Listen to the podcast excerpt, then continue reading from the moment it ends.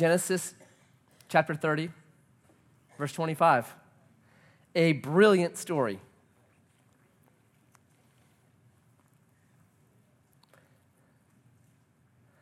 As soon as Rachel had born Joseph, Jacob said to Laban, Send me away, that I may go to my own home and country.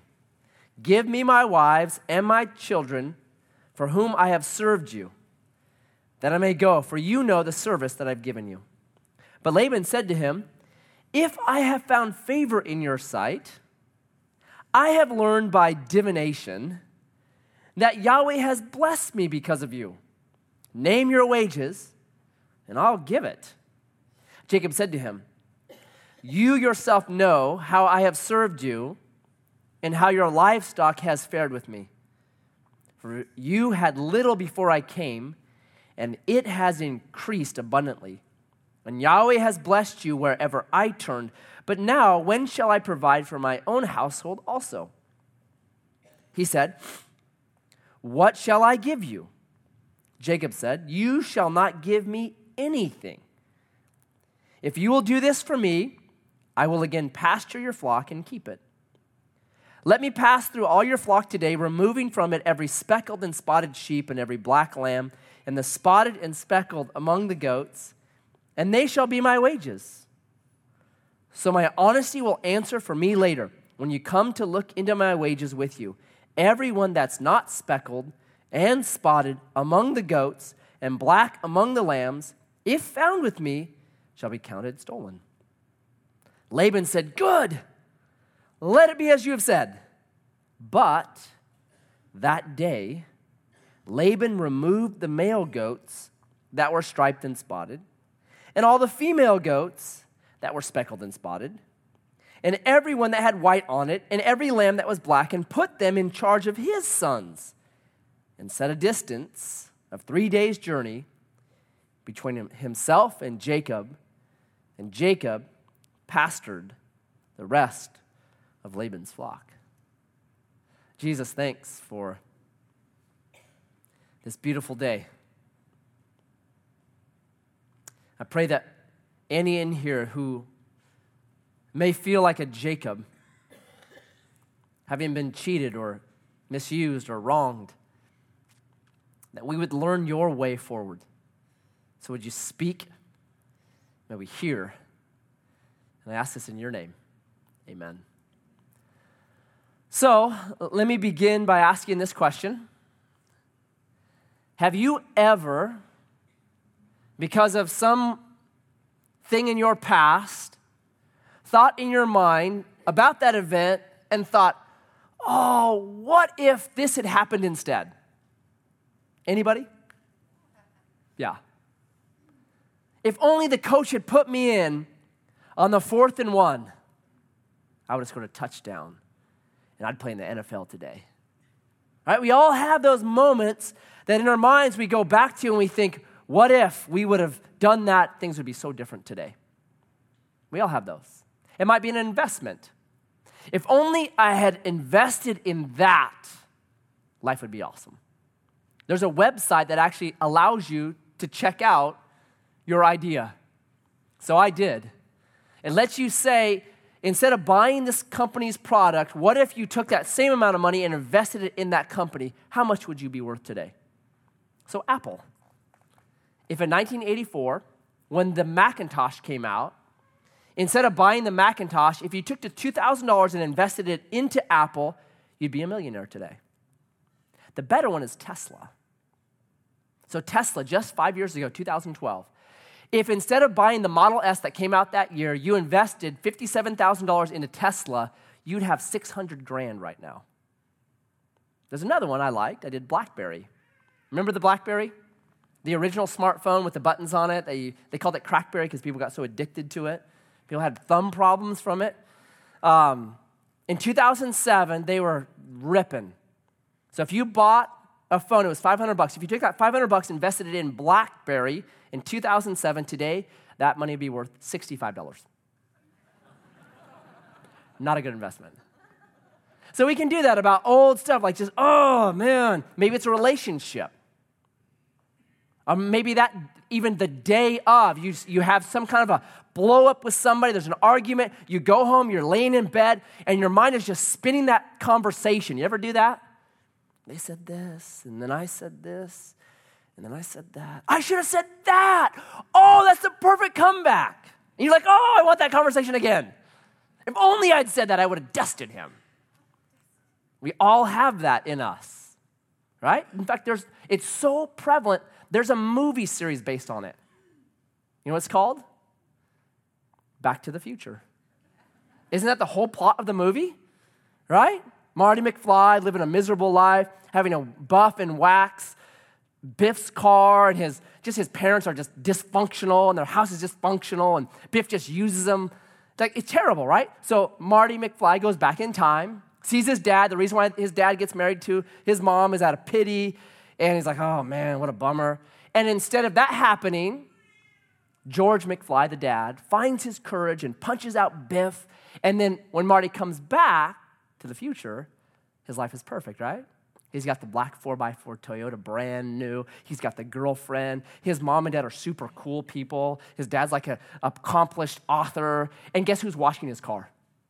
Biff. It's like, yeah, that's exactly what we want. And that's in all of us. Like, I like that plot so much. I rented the movie like five years ago. And I wanted my kids to watch it. I want to talk about that tendency in us. And we rented it on Amazon. And I didn't remember this part of the first five minutes. It just says, uses the Lord's name so many times in vain. Our kids were little. I just, oh, we can't do this. So I just shut it off. What was classic is Amazon refunded me the money. I called it their sin offering. People do this so often Science has a term for it. You know what it's called? Ruminating. Do you know what ruminating is? It's what a cow does after it eats grass. It barfs it back up, re-chews it, and so that's called ruminating. So when science looks at our tendency to look back at these past events and be like, oh, it says you're eating your puke. That's what science says because it's so unhealthy for us. People that ruminate too often, here's what happens your brain catalogs thoughts together. So all you're like, oh, that was stupid. Oh, that was stupid. Oh, why did I do that? Oh, I blew it there. All those memories are in the same folder. So when your brain opens that folder and starts thinking about that one memory, guess what happens next? You then think about the next memory, and then the next memory, you're like, oh, that was stupid. Oh, that was stupid. Oh, that was a moron. Oh, I am a moron. And you just get greatly depressed. And people that ruminate too often, what they find is they're much more likely to be users of alcohol, like abusive of alcohol, alcoholics. Um, they have mental problems, they have anxiety. Their, their, their brain is actually releasing these chemicals into their body that's killing them. It's super, super bad. And yet, everyone does it. So, what in the world do we do about it? How do we stop this crazy thing that all of us do? Well, welcome to our story. You have Jacob, who was not a good dude, right? He cheated and lied about uh, who he was to his dad and stole from Esau. He's not a good dude. Gets kicked out of the home, goes 500 miles away, moves in with his uncle Laban, who I call Uncle Rico from Napoleon Dynamite. Just a terrible dude. And Laban is a cheat of all cheats. Like he cheats Jacob over and over again. First, he goes, Hey, I really like your daughter Rachel. Can I marry her? And Laban's like, Sure, work for me for seven years after seven years is up, he's like, okay, let's do it. And on the night of the wedding, there's a switch. Instead of Rachel, the beautiful Rachel, it's the not beautiful Leah who's there. He's like, ah. And then today, our story. Jacob's like, I'm done with this guy. He's been cheating me. Chapter 31, he'll say, You changed my ways 10 times. I can't work for this guy anymore. I'm out of here. And then Laban's like, Please don't leave. Because when you're around, it's like money's just falling into my lap. Please don't leave. Stay here. What can I pay you? So Jacob's like, okay, here's the deal. All the nasty, gross sheep and lambs, I'll take those. That'll be my payment. And so Laban's like, deal. And then what does he do immediately? Takes all the nasty, gross sheep and lambs and moves them away and gives them to his sons. So when Jacob comes back to the flock to find what was his, there's nothing there. Right? If anyone has a reason to ruminate and be paralyzed by it. It's Jacob. the Esau affair. Oh, man. I should have never listened to my mom on that one. I mean, I was 40 years old. I was almost a full grown man. I shouldn't have listened to her. Leah, oh, I should have questioned Laban about the customs of this place. I should have just lifted up the veil, you know, been like, ah. I should have lit a candle at night, you know, it's, it's like romantic and be like, ah, wrong one. I didn't do any of those things. And then in our story today, we should have done the deal right. I should have walked with Laban over the flocks right then and divided them up right then because I knew he's a cheat. If anyone could ruminate and just be polluted and devastated by the way life had gone, it's our buddy Jacob. 20 years he's going to be with this phenomenal cheater who always seems to get the upper hand. Jacob always seems to be on the losing side of it over and over and over again. And I want you to remember Genesis was not written to us. We enjoy it and we learn from it. It was actually written to a group of slaves who had just escaped from a guy named Pharaoh who made Laban look like a rookie, stole their lives from them, enslaved them, forced them to work for him, killed their babies. A really bad dude. So they would be reading this story and they would see in Laban a little mini Pharaoh. And they would ask the same kind of questions like, God, what are you doing about cheats like Laban? Because he's succeeding, right? We saw at the beginning of this chapter, or the text I read, that Laban's like, dude, I'm grown rich. I've been cheating you for 14 years, and it's, it's made me a lot of money. So he seems like he's getting away with it. And so the question is, God, what are you going to do about these situations? What do we do? How do we break out of ruminating? Well, check out what God does. It's brilliant. Verse 37.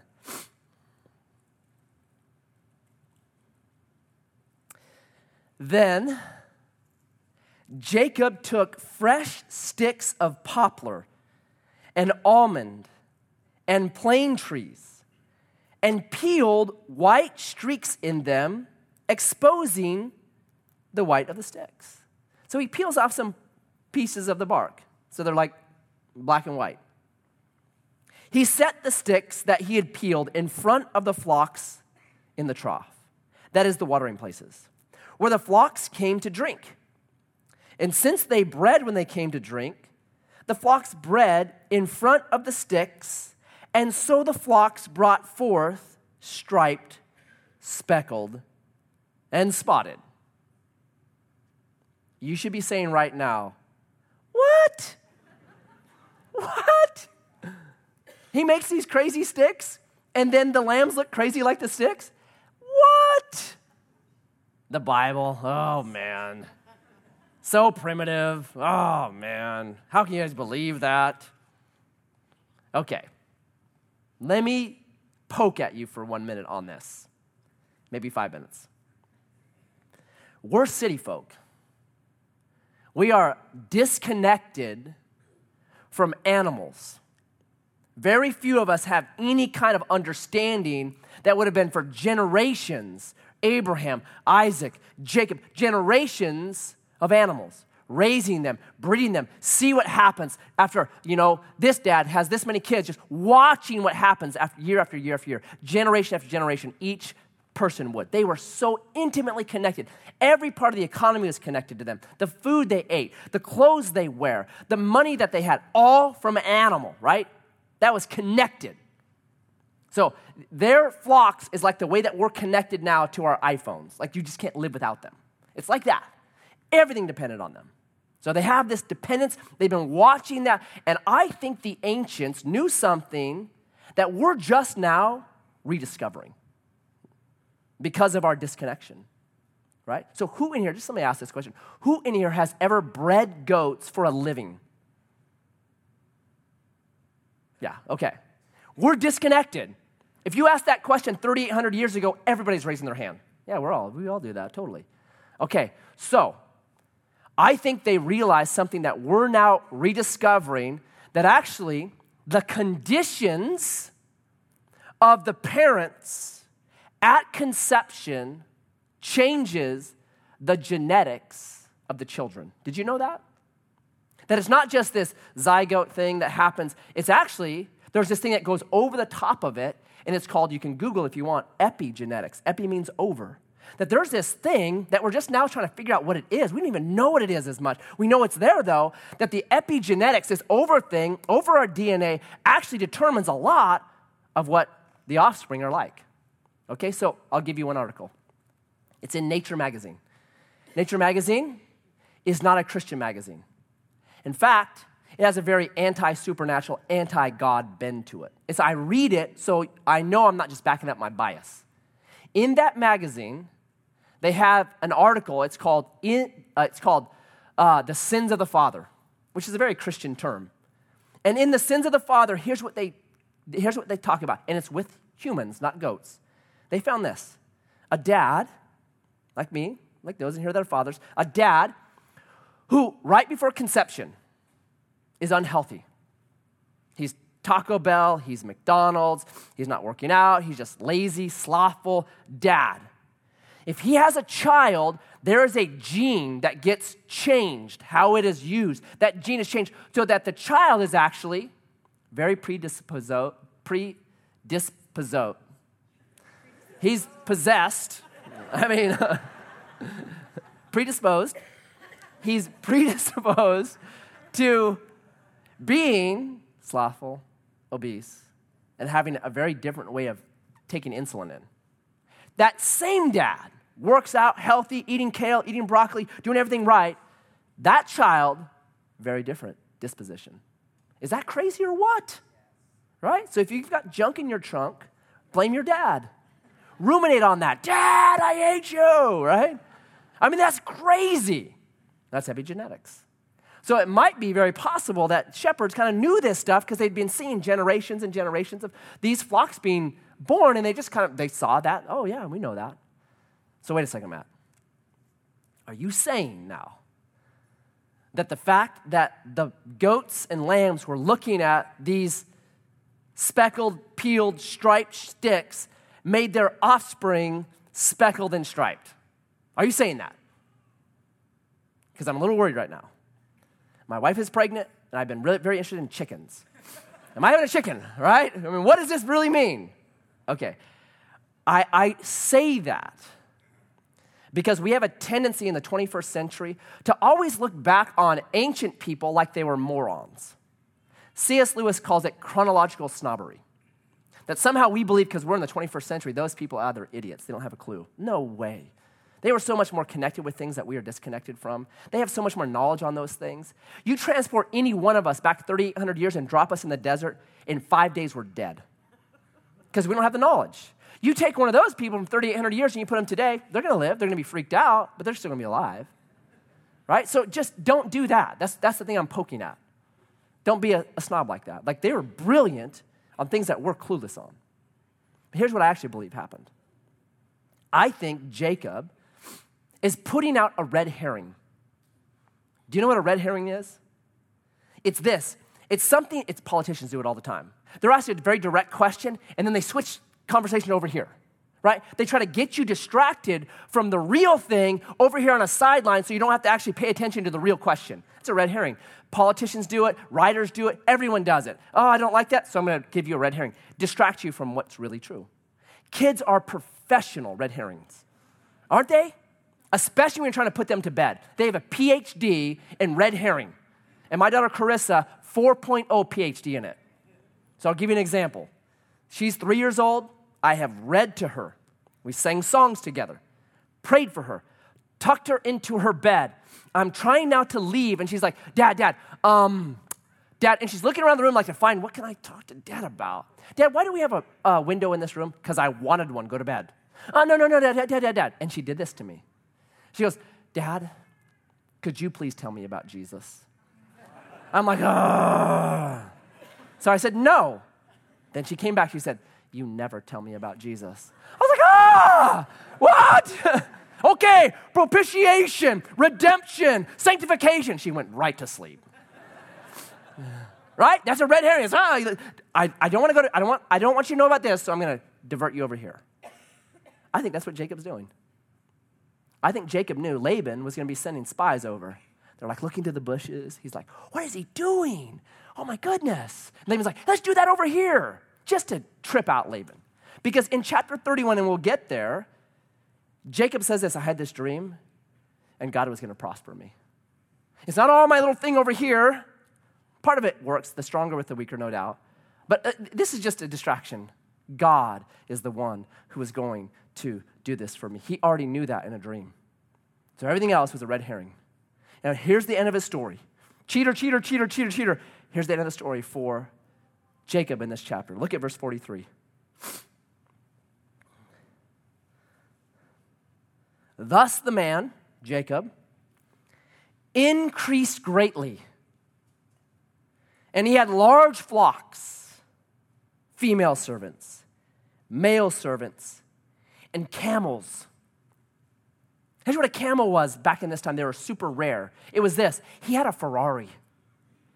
Like this was a status symbol. He had a Ferrari, a 1962 250 GT, $48 million Ferrari. That's what he has, right?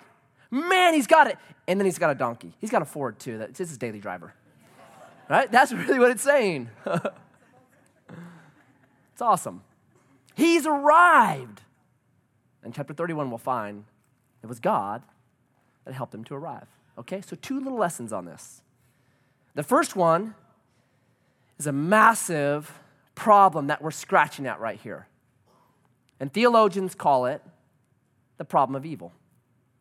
You've got Laban, who's evil, who's a cheater, who's a liar, who's a bad guy. And we learn from this story man, he succeeded. He was, had nothing before he started cheating Jacob. He starts cheating Jacob, and now he's got this massive wealth. Man, that's just not fair. It's not right. The slaves who would be reading this would be thinking about Pharaoh, who'd, who'd also done the same thing to them. It's just not right, God. Pharaoh, who made Laban look like a rookie. And we collectively as a nation, this week, we're thinking the same thing about Las Vegas. God, why? Why does that event happen? This cheater that has cheated us out of celebration and joy. People don't want to go to concerts now. Well, I don't know about going to a concert anymore. Cheated literally 58 people out of their life, 500 out of health. And so collectively, we're like, God, why? It's called the problem of evil.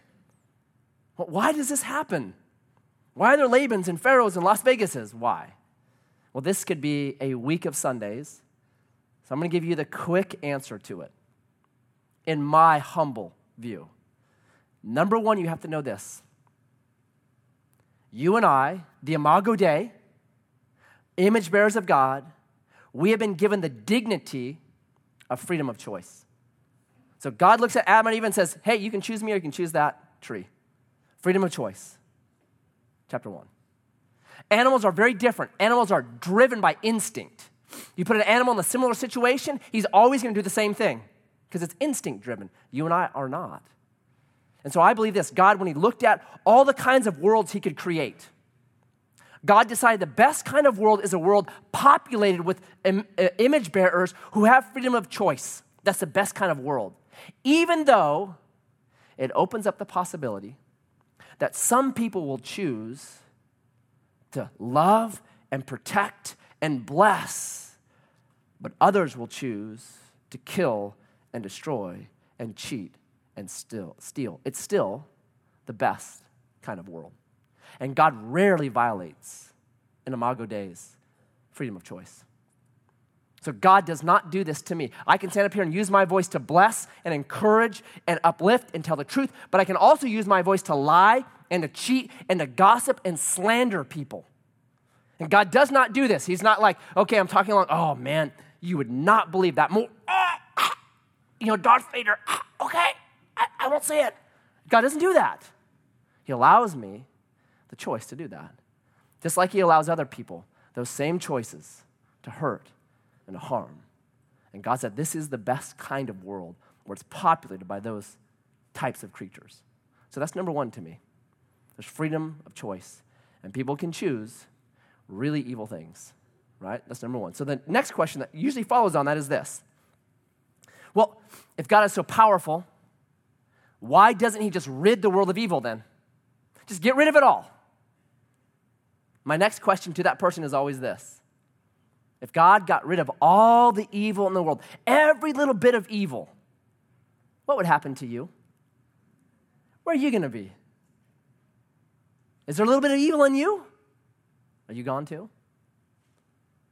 Jesus, I think, began to scratch this, how evil we really are in the Sermon on the Mount, where he says this He says, Hey, listen, if you have ever been angry at a person without a cause, you've murdered them. You ever been angry at somebody and later on you found out that you were wrong about that person? Anybody? Okay. We're all mass murderers. That's what we are. I watch a Beaver game and I become a mass murderer in three hours. I'm angry at everything. Right? So Jesus is saying, look out. And then he, then he goes one step further. He's like, okay, guys, you think you're so holy with your robes and everything? Listen, listen. If you have lusted after a woman in your heart, you've already committed adultery. You know what the sentence was, the penalty was for adultery in the Bible? It's death penalty. Dead. Imagine if God still kept that penalty today. Imagine what would happen, right? Beautiful woman just goes walking down the aisle at church, just men are dropping dead. Boom, boom, boom. Hey, I knew it was in your heart, bro. okay, all right, I know what you were thinking. Am I dead up here? Like, it's unbelievable. So, Jesus is saying there's evil and it's prevalent. So, if he was to get rid of all the evil, man, there's no one left. So, here's our hope our hope is not in that, our hope is in what's called redemption. And that's the story from Genesis 3 to Revelation 20. But eventually, Revelation 20 is coming where Jesus grabs everything that is evil and he wraps it up and he throws it in this place called the lake of fire, where it's gone forever. Well, Matt, why doesn't he do that right now? What's he waiting for? Do you have anyone you love that's not a follower of Jesus yet? I do. That's why he waits. It's 2 Peter chapter 3, verse 9. God is not willing that any should perish, and all should come to repentance. So he is long suffering so that everyone can have opportunity to believe in Jesus. So, my third point is this what do we do then? We live in this, this tension between, right, Calvary and Revelation 20. What do we do in the middle? How do we live in this world? And so I explained this a couple weeks ago to a guy. And I said, I think you can find the solution if you look at the book of Genesis, the book of beginnings, and you look at Revelation, the book of endings, because I think it gives us the whole story. So in the book of Genesis, you have after Genesis 3, you have an explosion of evil. It's just it just it expands. The kingdom of darkness just goes it just goes nuclear. Right? I'll give you an example from chapter 4. Just Two pages into my Bible. Here's how evil things have become. There's a guy named Lamech. Remember him? I called him Lamo. Here's Lamech. Here's what he does. He's just barely removed from the garden. Here's how evil he is. Lamech said to his wives, plural, he's a polygamist, already going against God. He's grabbing a harem of women to him. Lamech said to his wives, Ada and Zillah, Hear my voice, you wives of Lamech. Listen to what I say. Husbands, can you imagine talking to your wife that way? Charity, hear my voice, you wife of Matt. Hear what I say. What, what's my day gonna look like if I do that? It is not gonna be a fun day in the heavenly home. Like it's the guy is so arrogant. Here's what he wants to tell them I have killed a man for wounding me, a young man for striking me. If Cain's revenge is sevenfold, then Lamech's is 77 fold. Here's what he just said. Man, I was in the marketplace. This punk kid bumped me, so I cut his throat off. And if his parents want to come after me and get me, I'll kill 77 of them. Right? That's what he just said. That's this kingdom that got released in Genesis 3. Unbridled violence. That you meet someone's violence with more violence. If they cheated me a little bit, I'm going to cheat them a lot. If they poked out one eye, I'm poking out two eyes. It's just, uh, it's just expanding. And that's in every single one of us, that kingdom. So that's the Lamech kingdom. The way that I meet cheats, the way that I meet evil is to be worse than that evil is, right? Okay, so then that's really the reverberations of that kingdom is all throughout the Bible. So people read the Bible like, man, the Bible's really bad. Yeah, totally, because humans are. It's the story of us. So we're really bad, right? So Revelation comes, and you've got this, this thing in Revelation that I think distracts us from what it's really trying to say. So too often people are like, is this the USSR? Oh, they don't exist anymore. Is this Russia, right? Is this a Black Hawk helicopter? No, is this? And, and so we get so stuck in like the trees that we actually miss the broad message of Revelation, which is the way that Jesus is going to deal with evil. That's really what the book of Revelation is about. So here's what you get you get these word pictures of it. The first one is Revelation chapter 5, where John the Revelator, he's up in heaven, he's seen this heavenly scene, it's really brilliant and awesome. And then there's this scroll and it's stamped and it's sealed and it's beautiful. And it's the plan to do in the kingdom of Lamech, the kingdom of darkness. It's that plan. And so the whole host of heaven says, Who is worthy to open the plan? Who's able to actually execute this plan? Who's going to do this? And then it says, No one was found worthy in heaven to execute this plan. And what does John do? It says he wept. He just falls on his face. He's weeping. No! We're going to be in this cycle of violence and vengeance forever? No! And then there's another voice that says, No, no, no, no, no, wait. There is one worthy. The lion of the tribe of Judah. And I can imagine in John's mind, he's like, Yes, a lion. Right? A lion is powerful. I'll rally behind a lion. A lion is a great, great, great name for a football team. The Detroit Lions, yeah, a lion, woohoo! And he whirls around to see the lion, and what does he see? A lamb. A lamb? You want a lion, you get a lamb. That's not a great team name. Detroit Lambs? Look out, Detroit Lambs are coming. A lion, ferocious, strong, powerful, king of the jungle. A lamb? You ever gone to a farm and been like, man, look out for that lamb. Lamb, look, lamb. Hey, whoa, where's the gate? No, right? It's weakness, it's vulnerability. But this lamb, it's not only a weak, vulnerable lamb, it says this it had just been slain, it had its throat slit. It's a dying lamb. Even less intimidating because it's a dying lamb. Not a lion, a lamb because the way that the kingdom of Lamech that says, if you hurt me, I'm going to hurt you worse, is beaten is not with more violence. The lamb is retelling the whole story of Jesus. That Jesus came and violence entered into him and he turned the other cheek. And violence came into him and he said, Father, forgive them. It's that whole saying. The, the slain lamb is this is the way the kingdom goes forward now. This is the way the plan of evil is defeated. It's not the Lamech way, 77 times worse. It's my way which I will absorb your evil. That if a man slaps you on one cheek, you turn to him your other cheek. That you bless those that persecute you. That you're not overcome of evil, but you overcome evil with good. That that's this new kingdom. That's what Jesus comes to bring. And then you, you just skip forward a little bit to chapter 12, where there's this, it's this crazy, this dragon that comes out and stars, and it's just crazy, right?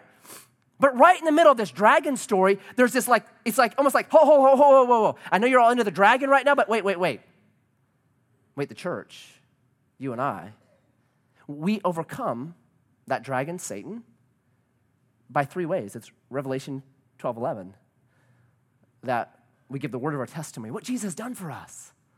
Number two, the blood of the Lamb that we're forgiven and cleansed, and that we love not our lives even unto death just like Jesus did. That the way that we overcome that same evil system of Lamech is not through retribution and violence and rumination and how I'm going to get them back. It's actually the lamb way. It's not the lion way, it's the lamb way. That we say, no, I'm not responding that way to you. And Jesus actually grabs that 77, that, that number 77 that Lamech says, and he redeems it. It's in Matthew 18 21 where Peter comes and says, Hey, Jesus, if a man cheats me and lies about me and steals from me and does this bad stuff to me, how many times should I forgive him? Seven times? And what does Jesus say?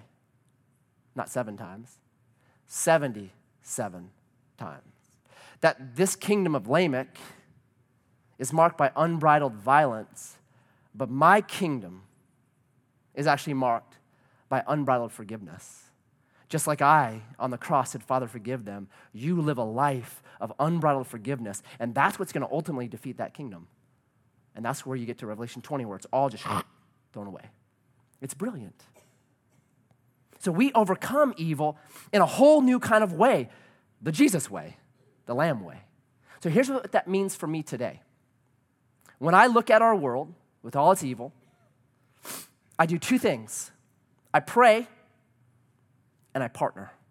I pray to the Lamb with the plan in Revelation chapter 5. I pray this deliver me from evil. There's really evil stuff around. There is a kingdom of darkness. There is a dragon that's over it. There is a Satan and there are demons. Deliver me from that kingdom of darkness. I pray. But then I also do Revelation 12 11. I partner. God, Jesus, how do you want me to sabotage the kingdom of darkness? Because you're the real king, you landed in disguise, you started your kingdom, and I want to join with you in sabotaging that evil, wicked kingdom. How do I partner in that? So I look at my city and I pray about foster care, and I pray about the heroin, Oxycontin, pain pill problems. And I pray about families that are broken marriages that are destitute, and safe families, and the sexualization of our youth. And you go on and on. And I pray, deliver us from that evil. And then in the same voice, I say, How can I partner with you? How can I do Revelation 12 11? How can I be part of the plan to push back against that evil? Because that's what I'm here to do right now. Does that make sense to you? I hope. I don't have a lot of time for it. That's all I can do. The point of this story is my last point. And here's the point it would have been abundantly clear to Jacob and to the slaves, and I hope to make it clear to you. And here's the point you cannot be cheated out of what God has for you, no matter how evil your Laban is. You cannot be cheated out what God has for you, no matter how evil the Laban is. That's what Jacob's finding. He didn't have to do battle with Laban. He had to freak out about Laban. He didn't. He just set about, okay, all right, I'm going to do this. But Matt, I've been cheated. Okay. That wasn't what God had for you. I had to learn that lesson. Way, way long ago, 16 years, 2001. Got a wife, one year old baby, trying to find some property. Found this great screaming deal. Upper River Road, three and a half acres, 25 grand. So I'm like, ah, call right on it. Hey. Well, the realtor said, oh, you're a minute late. Someone just put in an offer. It's been accepted. Um, sorry. I said, well, is it a strong offer? I mean, no, no, no. And the guy's like, no, it's good. I said, can I just put in a, excuse me, can I just put in a second offer? And the guy's like, no, no, no, I don't want to do that. No, it's, it's gone. It's good. I'm like, okay, fine. Well, a month later, it's back on the market. That deal had fallen through. And then someone else got in before me. I was so mad. I was livid. I was just angry. Laban, you cheater. So I went and talked to a friend of mine. His name is Bill Woodhead. And he's a realtor dude and uh, real estate guy and all this kind of stuff. And I wanted some sympathy from him. I wanted him to say, dude, that's right. That's so wrong. You've been mistreated. It's horrible. Lawsuit. Let's take him out. I'm like, that's what I wanted. So I start telling Bill Woodhead this story, and he's like, mm, listening, listening, listening. And then when I get done, I'm like, I'm waiting for some sympathy. And he's like, praise God. I said, what do you mean? And he goes, God decided to bless somebody other than you, Matt. I'm like, no, no, I was cheated. No, I refuse that. But it's true. And two months later, I found the property that I'm on now, and I love it much more. You can't be cheated out of what God has for you. That's what Jacob's learning here. That's what these slaves were going to learn when they came into the promised land. You can't be cheated out of what God has for you. And too often, what we do, though, is we just force our will. And I believe God will give you what you want. Because the psalmist says God gave them their request because they kept asking for it, but sent leanness to their soul. Okay, fine, God says, have it. See if it makes you happy. And it happens daily, weekly in our country. You know how I know that? Because half of our marriages end in divorce. I gotta have her. I gotta have him. I hate him. I hate her. Cheater. Oh, be so careful. Be so careful. This is how we're supposed to live. When I start to ruminate now, go down the what ifs, here's what I do instead.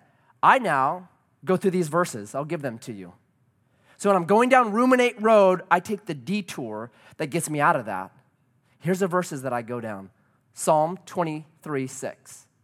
It says this Surely goodness and mercy shall follow me all the days of my life. As a believer, do you know what's chasing you right now? Goodness and mercy. I think too often we run away from it. Instead of allowing God to bless us and be good to us and have mercy on us, we're so busy like getting cheaters and trying to figure out all this stuff. We run away from His mercy and His goodness. Stop. Let His mercy and goodness catch you. I go down Psalm 84:11. No good thing will the Lord withhold from those that do what's right. God, I'm trying to do what's right here. I'm trying to live in your kingdom. I'm trying to respond the way that you responded man, I trust then. No good thing will he withhold from me. I go to Romans 8:32. It says this: If God spared not his only son, but delivered him up on my behalf, how shall he not with him give me all good things? That's what I go down. And when I do that, here's what I find happens in me. I find Isaiah 26, 3 happens. That you're kept in perfect peace when your mind is stayed on him. I'm not ruminating and I'm not having all that kind of bad stuff happen to me. Instead, I have this shalom because I've gone down the right road. I'm thinking like Jesus. That's what I'm doing. So when we come to the table today, I believe you see the same thing in the table this contrast. So let me read for you one final verse. I want you to listen to this because it's really interesting what Paul does here. It's like he says, there's something that happened in history that changes our perspective on everything. Okay, so listen to this. So, uh, Romans 8, verse 36. As it is written, Old Testament. This is the perspective of somebody in the Old Testament. Old Testament. For your sake, we are being killed all the day long. We are regarded as sheep to be slaughtered. God, don't you see this? We're being cheated, we're being lied, we're being slaughtered. God, don't you see this? That's what he quotes. Look at what Paul's response is. Verse 37 No. That was a perspective. God, we're just being slaughtered here. This is happening to us. Paul's answer is no, not anymore. Not anymore. And this is how he goes on. In all these things, in all what things? The slaughter, the cheat, the terrible things. And all these things, we are more than conquerors through him who loved us. That's a phenomenal text. You can just sit here and meditate on that text. It's phenomenal. Here's what it's saying I'll give you a metaphor. Modern time. We're in football season. I'll give you a football metaphor. The wives are like, oh, please, not football at church. So if you have a favorite team, most likely you have a evil team. The one team you cannot stand, just the evil team that's, oh, I hate that team. Right? So if you're University of Oregon, the Ducks, it's the Huskies. Like there's this long rivalry between the Ducks and the Huskies. Just there's a hatred there. And when they play, you can just kind of feel that hatred. Okay, if you're a Beaver fan, it's all the other 11 teams that beat you continually. So just take your pick. All right, so you, you have an evil team. So your team is playing the evil team, good versus evil, right? It's happening. Final seconds, you're behind, uh, but all of a sudden, a running back gets the pitch and they go around the corner, and for 80 yards, they go untouched and they score a touchdown.